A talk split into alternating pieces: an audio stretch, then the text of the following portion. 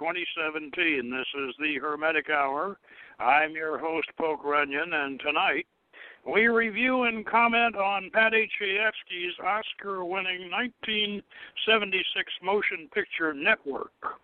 This is in line with our previous reviews on similar prophetic works such as Michael Crichton's State of Fear, Ayn Rand's Atlas Shrugged, and George Orwell's 1984. Network is a scathing satire on the intellectual and moral corruption of American television networks, especially their news departments.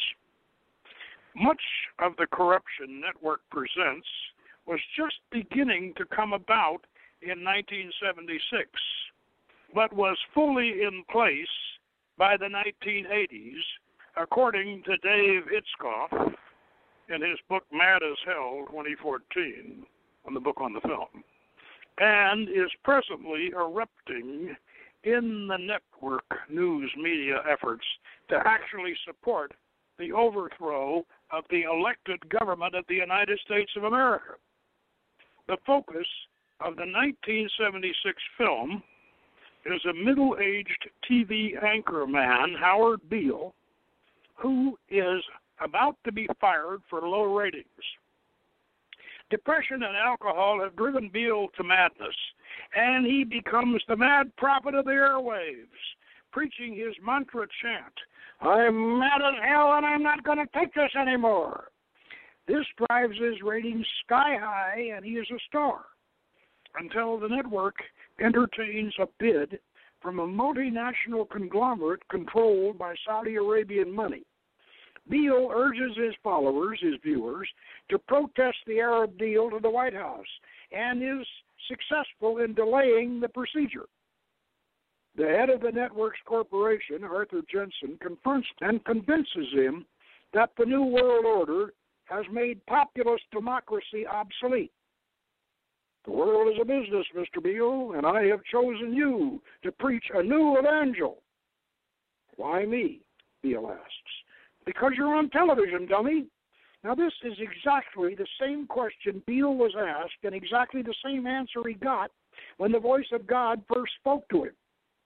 So Beale is converted, and he goes back on the air trying to sell the globalist agenda, telling his followers that democracy is obsolete and that they should accept dehumanization.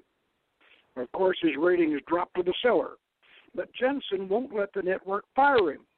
So the executives convince the radicals of their documentary Mao Zedong Hour to machine gun Beale in the studio as he comes on stage for his show. This will up their ratings and pay, pay for Beale's deficit. It's all a business. That's the gist of it. And stay with us, and we'll dig deeper into this masterpiece of American prophetic cinema. A couple of things they don't tell you about Network that we'll mention before reading the synopsis of the plot. Prologue scene between Max Schumacher, Bill Holden, and his longtime friend Howard Beale, Peter Finch, sets the theme and the dynamic for the whole story. Both veteran newsmen are in a New York bar. Howard has just been given his notice by the network, and he's getting drunk. Max is commiserating with him, getting drunk with him. Howard says he's going to commit suicide on the air at his next show, blow his brains out right on camera. Max decides to make a joke out of it and says, Oh, we can make a show out of this. You can kick it off. We'll call it the Suicide Hour. The ratings will be great. And of course, they both think this is ridiculous, but it predicts the tone and the events of the film and the events to come. The other thing that doesn't get on YouTube is Diana Christensen, Faye Dunaway's speeches about promoting subversive radicals for profit, even though she won an Oscar for Best Actress in the film. To those of us who are veterans and American patriots like Paddy Chayefsky, these revelations are just as blood chilling as Arthur Jensen's promotion of the New World Order. So, with these observations in mind, first let's introduce Paddy Chayefsky, and then we'll review the plot of, the film. Sidney Aaron Paddy Chayefsky was born January 29, 1923, and he died in August uh, 1981. A heart attack. He lived just long enough, just long enough to see what he had predicted come about, because it came about, it came about right with the dawn of the 1980s. He was an American playwright, a screenwriter, and a novelist. He is the only person to have won three solo Academy Awards for Best Screenplay. The other uh, three-time winners were Francis Ford Coppola, Charles um, Brackett, Woody Allen, and Billy Wilder. All had to share their awards with co-writers. Uh, Paddy was considered one of the most renowned dramatists of the so-called golden age of television. His intimate, realistic scripts provided a naturalistic style of television drama in the 1950s. And he was regarded as a central figure in the kitchen sink realism movement of American television. Martin Gottfried wrote in all his jazz that Chayefsky was a successful writer, the most successful graduate of television's slice of life school of naturalism. Well, I don't know, break, take a little break of this. I, I don't quite agree with that because Chayefsky had Chayefsky uh, wrote in classic style, and and his his work was uh, his work was, was actually in a way almost Shakespearean. Uh, I will get into that later. Following his critically acclaimed teleplays, Chayefsky continued to succeed as a playwright and a novelist. As a screenwriter, he received three Academy Awards for Marty, 1955, The Hospital, 1971, and Network, 1976.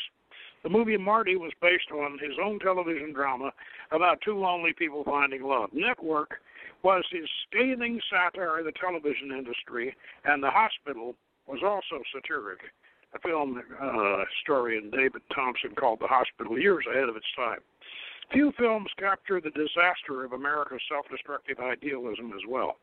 His screenplay for Network is often regarded as his masterpiece and has been hailed as the kind of literate, darkly funny, and breathtakingly prescient material that prompts many to claim it as the greatest screenplay of the 20th century. I think I would agree with that. Chayefsky's early stories were frequently influenced by the author's childhood in the Bronx.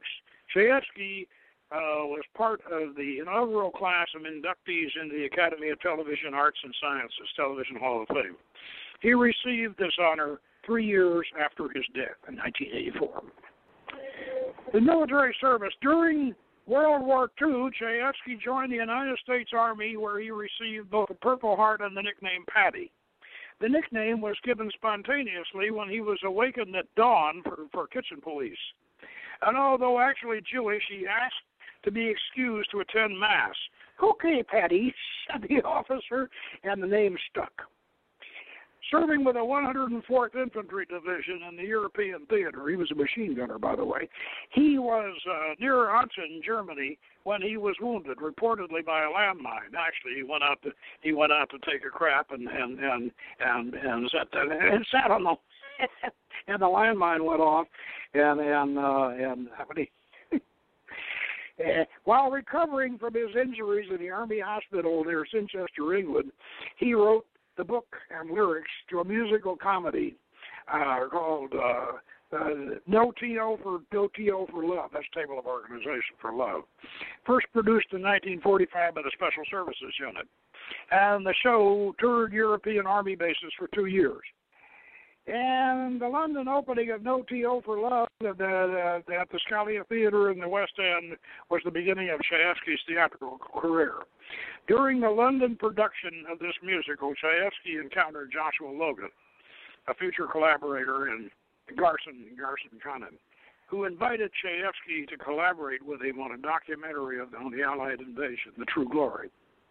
Now, he came back from uh, from the army and and worked in his father's uh, his, and his uncle's print shop for a while in the Bronx, and uh, and then uh, you know got got into into into television as it got started, and he relocated to Hollywood for a while and, and got married and and but he didn't he didn't like Hollywood, so he went back to television. And of course, he did uh, in television. He uh, he, he had he had some early success, and and Marty that that uh, that was originally a television show uh, that he did, and he t- took it to Hollywood and uh, and made a hit movie out of it with Ernie Borgnine, as, you, as some of you probably remember, and got an Academy Award. And then of course, then he did he did Hospital, and Hospital is in a way kind of like Network. Uh, the the principal characters, you know, the the head doc, the the the the, high, the, the, the head doctor in the hospital, you know, goes on a rant and says, "We don't cure anybody, we don't help anybody, we don't we don't save anybody, we we're failures." it it uh, uh, it, it's a sort of an indictment of the whole whole American health uh, healthcare uh, um, establishment. Uh, whereas network is is an indictment on the on the on the TV corruption. Now, now that we know Paddy Chayefsky and we know how he thinks, a couple more things about Paddy Chayefsky that I wanted to mention before we get into the plot on on Network. Uh, Patty Paddy was a strong supporter of the state of Israel. He was a he was a, an American patriot, and very definitely, and and and you know, and he and he favored uh, capitalism over communism. So he wasn't one of that cultural Marxist crowd, and you know the the ones that that um, that a lot of them came from the Weimar Republic, you know. But uh, the uh, Paddy uh, Paddy had a feud with with Vanessa Redgrave, and uh, you know they they they you know she made these political statements on the on the Oscar uh, stage about the PLO and the Palestinians, you know, and and Paddy Paddy just despised her, and he he he was a, a firm, and being a firm uh, believer in Israel, he he he's, he was very suspicious of of Arab money uh, being invested in America, especially in, being invested in our media. Now, let's review the plot of Network. Howard Beale, the longtime anchor of the Union Broadcasting System, UBS, that's not United Bank of Switzerland. That was what the, that was the United Broadcasting System. Evening News learns from a friend and News Division President Max Schumacher that he is just two more weeks on the air because of declining ratings. And the two get drunk and lament the state of their industry.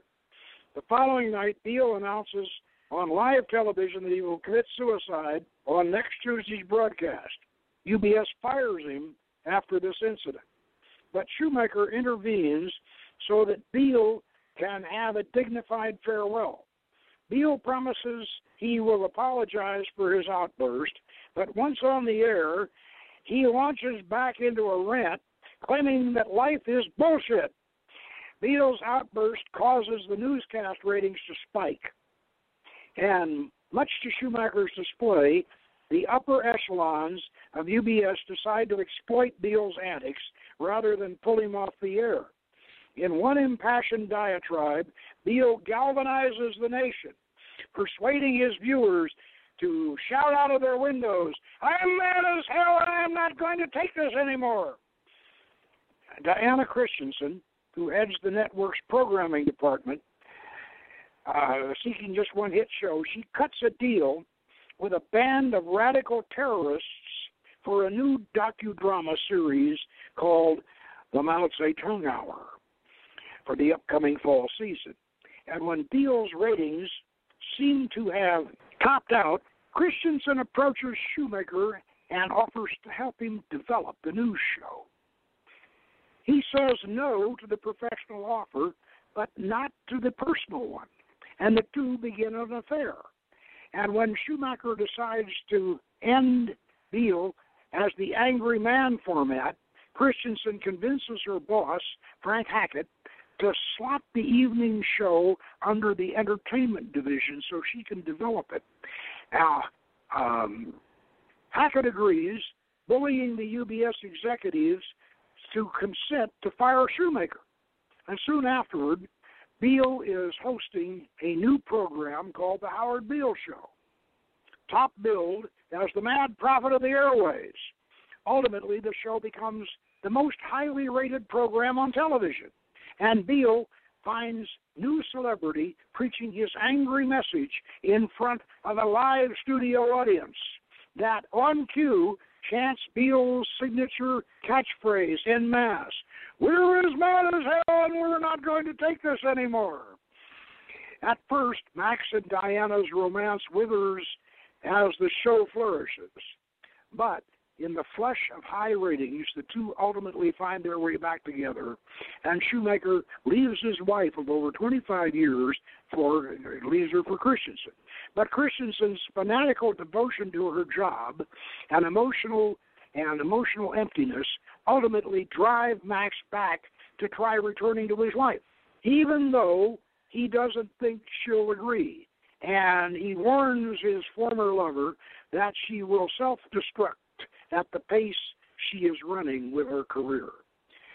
You are television incarnate, Diana, he tells her, indifferent to suffering, insensitive to joy. All of life is reduced to the common rubble of banality. When Beale discovers that Communication Corporation of America, CCA, the conglomerate that owns UBS, will be bought out by an even larger Saudi Arabian conglomerate, he launches on an on screen tirade against the deal, encouraging his viewers to send telegrams to the White House telling them, I want the CCA deal stopped now. Well, this throws the top network brass into a state of panic because the company's debt load has made the merger essential for its survival. Hackett takes Beale to meet to meet the CCA chairman, Arthur Jensen, who explicates his own corporate cosmology to Beale, describing the interrelatedness of the participants in the international economy and the illusory nature, nature of national, and national distinctions. Jensen persuades Beale to abandon the populist message and preach his new evangel. However, television audiences find his new sermons on the dehumanization of society depressing, and his ratings begin to slide. Yet Jensen will not allow the UBS executives to fire Beale, seeing it's a two for the price of one solving the Beale problem to, to spark a boost in season, season opener ratings, Christensen, Hackett, and the other executives decide to hire the Ecumenical Liberation Army to assassinate Beale on the air. The assassination succeeds, putting an end to the Howard Beale show and kicking off a second season of the Mao Zedong Hour. Whew. Yeah, they end of the show with saying, This has been the story of Howard Beale, the only man that was ever killed for, for having bad ratings. So that gives us an idea of what happens in the film. If we want to dig deeper, we can go to Dave Itzkoff's 2014 book, Mad as Hell, which is a well researched study of the film uh, from conception to reception. Network was the brainchild of Paddy Chayefsky, who was one of those rare screenwriters who actually had control of his work in the filmmaking process. After his Oscar winning film Marty, 1956, and The Hospital, 1971, he had more power than a director on the set of his films. If Paddy wrote the line, it was delivered. Nobody changed it. Sidney Lumet directed Network, but it was a Paddy Chayefsky film. Paddy was a New York Jew from a Russian immigrant family, an infantry machine gunner in World War II with a Purple Heart. He favored capitalism over communism, was very pro Israel, and fearful of Arab investments influencing American media. He predicts this situation in Network during the first Arab assault on the American economy in the 1970s. And most of you listening probably don't remember that, but when the Arabs went after us in the 1970s, we were lined up in our cars around the block to get to get uh, gas for a few cents less than what they were forcing us to pay. If he had lived to see the Twin Towers burn and collapse, and our president kiss up to the Saudis and then make war in Afghanistan and Iraq instead of our real enemy, Paddy might well have written an alternative history of World War II in which the Japanese influence persuades President Roosevelt to accept the notion that the renegade Admiral Yamamoto, who planned and executed Pearl Harbor, is hiding out in China and that America should point the spear of war in that direction and not toward Japan. FDR could have replicated Obama's belated hit on Osama bin Laden by rerunning our 1944 aerial assassination of Yamamoto using a squadron of our super fighters, the P 38s, which were assigned to guard his wife Eleanor. And he could have he, he could have had a Hamlet like scene in which FDR debates with himself which one, or perhaps both, he wants his pilots to shoot down. Oh, this would be so good, you know. Like, should should they should they shoot down Yamamoto's Betty or should they shoot down Eleanor's Gooney Bird? Which one or both? and of course, such a scenario is outrageous, but it might help put the 9/11 event and its aftermath in perspective. With a similar goal in mind, as a magician, I intend to summon the spirit of Howard Beale at the conclusion of this program, on the assumption that he has been watching his prophecy come true from the Akashic field and will have a new oracle for us in our troubled times. Now, understand, I'm a magician, not a spiritualist, so I'm not summoning uh, the ghost of Paddy Chayefsky. I'm summoning the spirit of Howard Beale. And although Beale did articulate his creator's views, he is now Paddy's monster, like the one created by Mary Shelley, and has a mind of his own, perhaps abnormal. Paddy's friend Mel Brooks would like that one. Unlike screenwriters today, Chayefsky believed that dialogue carried the film.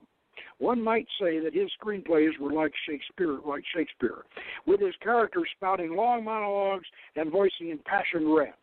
Dialogue was action for Paddy, and Network proves that what is disdained as theatrical today is still very effective filmmaking. Of course, one of the aspects that makes Network an all time classic is its magnificent cast. Peter Finch as the mad prophet Howard Beale does steal the show. But Faye Dunaway as Diana Christensen, the soulless bitch in charge of programming, runs him a close second. Bill Holden as Max Schumacher is very good and sympathetic. Robert Duvall as the corporate hatchet man and Ned Beatty as the globalist chairman of the board are totally convincing. As in Chayefsky's characters, think out loud at each other, and we get to know them and we feel with them and and feel for them. A director I worked with once told me that half the job of film direction is good casting, and Sidney Lumet certainly had that philosophy. He raced from scene to scene action, shoot, cut, print, no production copy. He brought in network under budget and still got an Oscar. And what made this all the more difficult was that the television studio interiors all had to be shot in Canada because the American TV networks would not allow the network film crew in their facilities. You can't blame them. At this point, let us deal with the real villain of the piece, the New World Order, the globalist multinational college of corporations that Arthur Jensen, Ned Beatty, describes and justifies in his famous speech to Howard Beale. Now, before I read Jensen's speech, we should mention that Jensen takes Beale into the boardroom, saying that I'm a salesman, Mr. Beale, and I'm going to make a sales pitch. Now, the problem is that Jensen is successful in converting Beale, but he fails to make Beale into a good salesman for his program, his system, or whatever you want to call it. This is not a plot flaw, but it is something that we should deal with because the sales pitch for the New World Order or the brainwashing of the American people was just getting started when Beale declared, I have seen the face of God, or if you prefer, I love Big Brother. So let's go into the boardroom and read Arthur Jensen's speech. And of course, I want you to all go on YouTube and, and see Beatty do it. And, and you, know, you have meddled with the primal forces of nature, Mr. Beale, and I will not have it. Is that clear? You think you've merely stopped a business deal. That's not the case. The Arabs have taken billions of dollars out of this country, and now they must put it back. It's the ebb and flow tidal gravity. It is ecological balance. You're an old man who thinks in terms of nations and peoples. There are no nations. There are no peoples. There are no Russians. There are no Arabs. There are no third worlds. There is no West.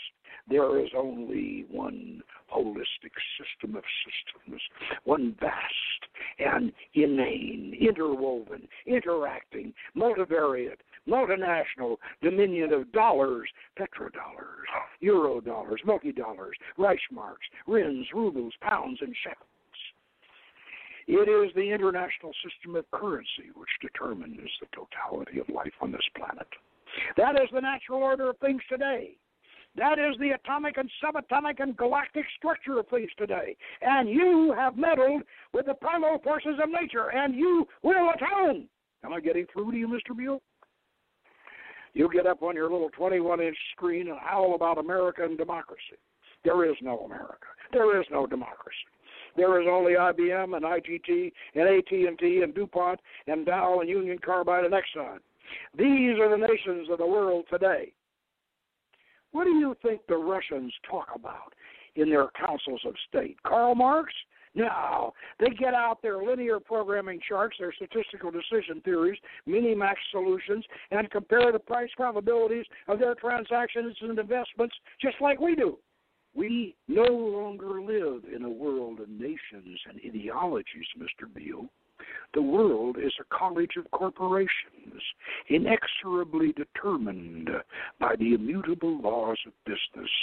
The world is a business, Mr. Beale. It has been since man crawled out of the slime and our children will live, Mr. Beale, to see that perfect world in which there is no war, nor famine, oppression, or brutality. One vast and ecumenical holding company for whom all men will work to serve a common profit, in which all men will hold a share of stock. All necessities provided, all anxieties tranquilized, all boredom amused. And I have chosen you, Mr. Beale, to preach this evangel. But why me? Because you're on television, dummy. 60 million people watch you every night, Monday through Friday. So, Howard Beale is converted, and he goes back on the air to preach the New World Order's evangel. But St. Arthur Jensen has not given his disciple the gospel or the tools he needs to inspire his viewing audience to follow the new vision. Beale doesn't have global warming and climate change. He doesn't have diversity. He doesn't have social justice. He doesn't have LGBT rights. And he doesn't have universal health care. He doesn't have alien amnesty.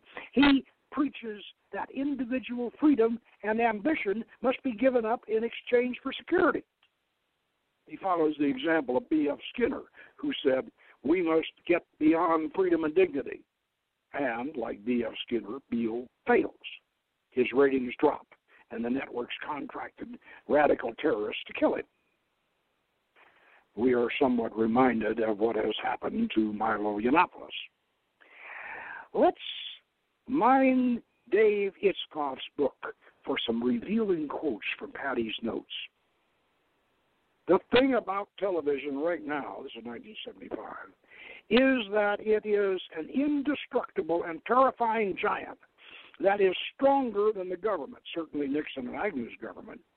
It is possible through television to take a small matter and blow it up to monumental proportions.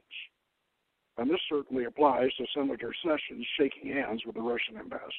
Russian ambassador. Then on page 49, we read Chayefsky also created a separate three page list of increasingly ominous political calamities that could imagine befalling that he could imagine befalling the United States racist hysteria and jingoism, police violence in the ghettos and barrios, a consolidation of a united front joining together all sections of the revolutionary, radical, and democratic movements. The sheer numbers of the prison class and their terms of existence make them a mighty reservoir of revolutionary substructure and infrastructure. Sounds like Paddy had been a fly on the wall reading Saul Alinsky over Hillary Clinton's shoulder. Yeah, but remember, Paddy was not a Frankfurt School cultural Marxist, but he certainly intuited their subversive agenda.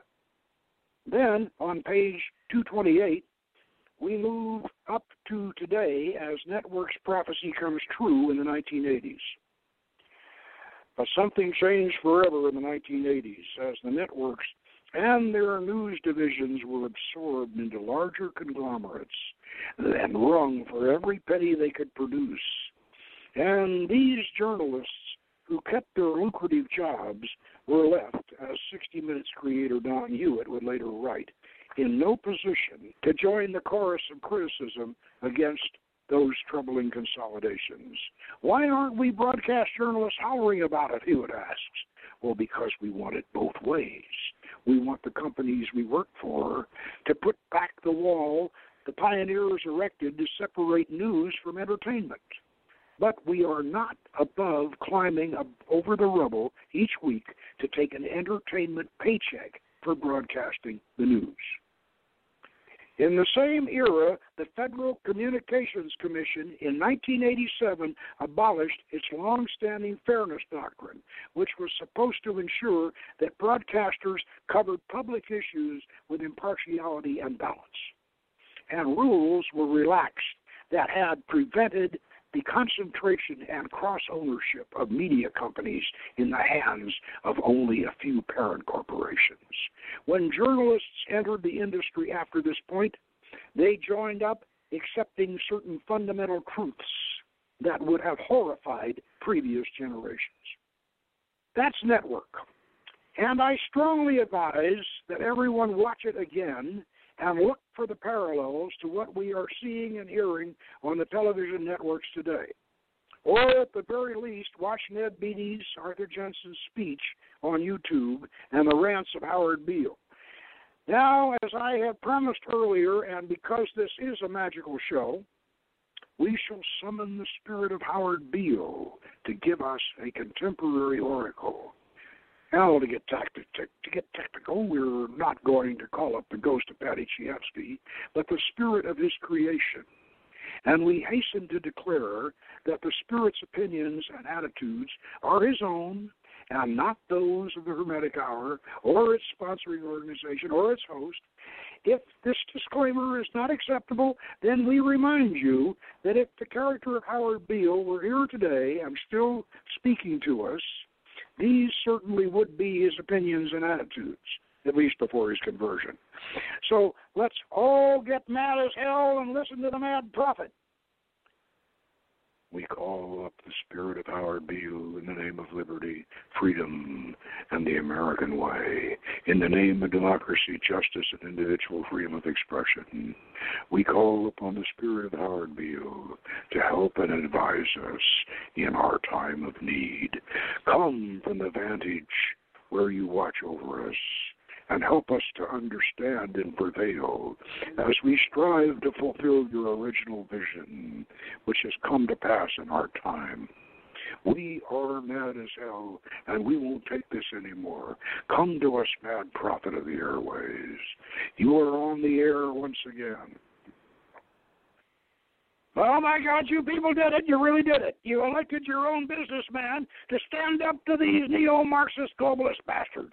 And of course, he's also a globalist businessman, but he says he's going to restore our sovereignty and protect our culture and our borders and bring our jobs back and stop the other globalist bastards from looting and destroying the American middle class. And so far, he seems to be trying to do just what he promised.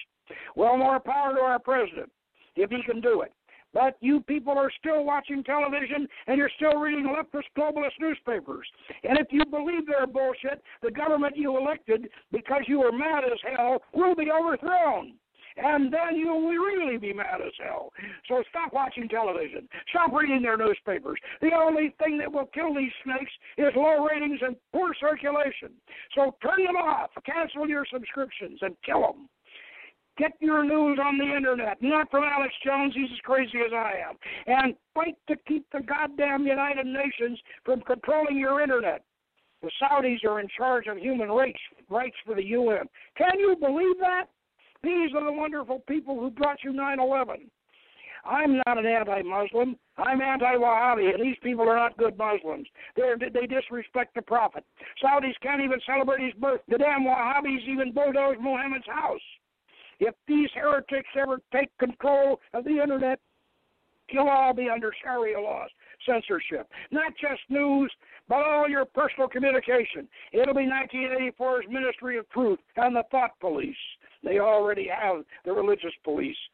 Remember, the UN is our creation and it has been turned against us, just as the European Union was our creation and is now our enemy. We need to reassert our national sovereignty. We need to let these leftist, globalist, one world bastards know that we are mad as hell and we won't take this anymore. Good night, and God bless the United States of America. Thank you, Spirit Howard Beale. We may not agree with all your sentiments, but we respect your right to return and express yourself. That's a wrap for tonight. Next week we'll be back, same time, same channel.